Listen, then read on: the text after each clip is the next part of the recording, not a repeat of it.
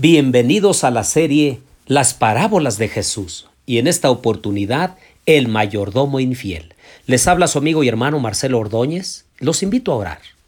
Querido Dios y bondadoso Padre, en esta mañana, Señor, estamos muy agradecidos contigo por la vida, por la salud, por que siempre, Señor, estás a nuestro lado para protegernos, animarnos, ayudarnos, para sostener nuestra vida.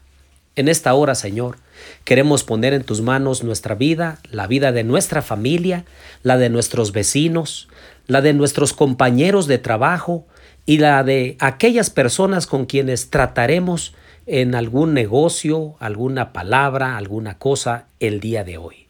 Quédate con nosotros y enséñanos a través de tu palabra. Lo pedimos en el nombre de Jesús. Amén. Abran por favor su Biblia en Lucas capítulo 16 de los versículos 1 al 13. Y dice la palabra de Dios, decía también Jesús a los discípulos, había cierto hombre rico que tenía un mayordomo, y éste fue acusado ante él de derrochar sus bienes. Entonces lo llamó y le dijo, ¿qué es esto que oigo acerca de ti? Rinde cuentas de tu administración, porque no puedes ser más mayordomo. Y el mayordomo se dijo a sí mismo, ¿qué haré? Pues mi señor me quita la administración. No tengo fuerzas para acabar y me da vergüenza mendigar. Mm, ya sé, ya sé lo que haré, para que cuando se me destituya de la administración, me reciban en sus casas. Y llamando a cada uno de los deudores de su señor, dijo al primero, ¿cuánto le debes a mi señor? Y él dijo, cien barriles de aceite. Y le dijo, Toma tu factura, siéntate pronto y escribe cincuenta. Después dijo al otro, ¿Y tú cuánto debes? Y él respondió, cien medidas de trigo. Y él le dijo, Toma tu factura y escribe ochenta. El Señor elogió al mayordomo injusto porque había procedido con sagacidad, pues los hijos de este siglo son más sagaces en las relaciones con sus semejantes que los hijos de la luz.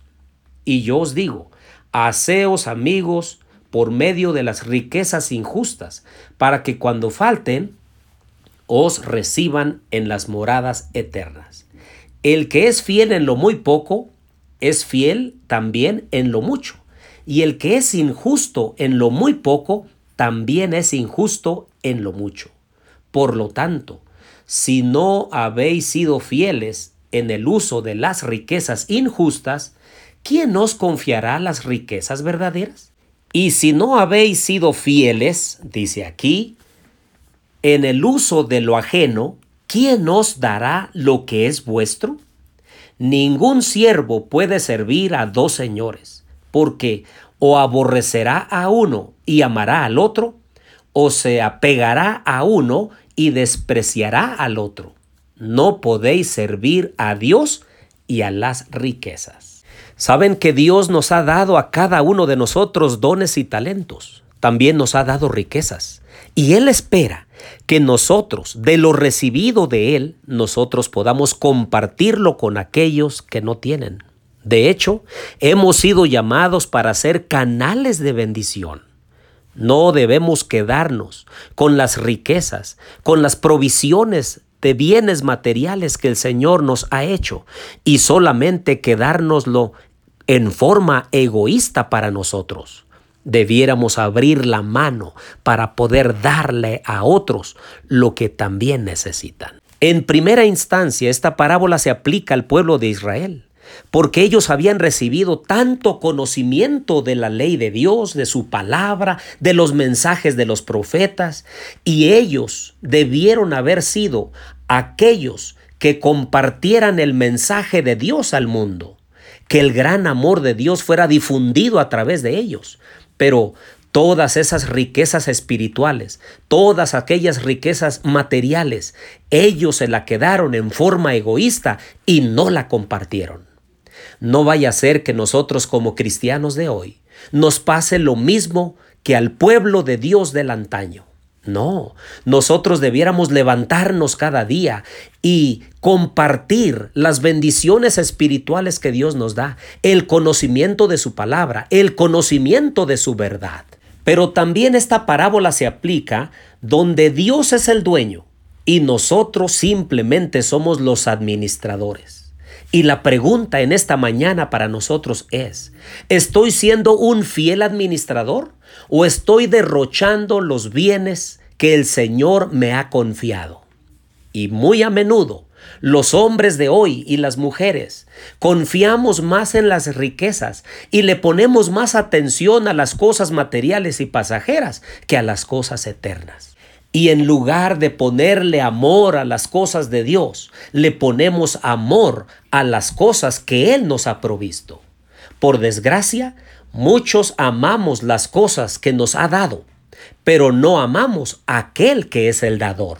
Por eso en esta mañana los animo a que miremos nuestra vida y veamos si nosotros estamos siendo fieles mayordomos, porque un día muy pronto vendrá el dueño y nosotros debemos dar cuenta de nuestra mayordomía.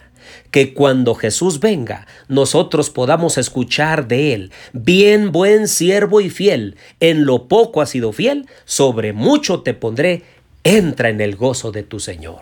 Que el Señor nos ayude a no ser mayordomos infieles y que en algún momento se nos quite la mayordomía. Oremos. Querido Dios y bondadoso Padre, Ayúdanos, Señor, a ser fieles mayordomos de los bienes materiales y de los bienes espirituales. Pero más aún, ayúdanos a amarte a ti, al dador de todas las cosas, al sustentador, al dueño, al Dios de amor, de misericordia y de bondad, y que podamos compartir con otros lo que la gente necesita. Bendice nuestra vida hoy y acompáñanos, Señor, en el transcurso de las actividades de este día, porque te lo pedimos todo en el nombre de Jesús. Amén.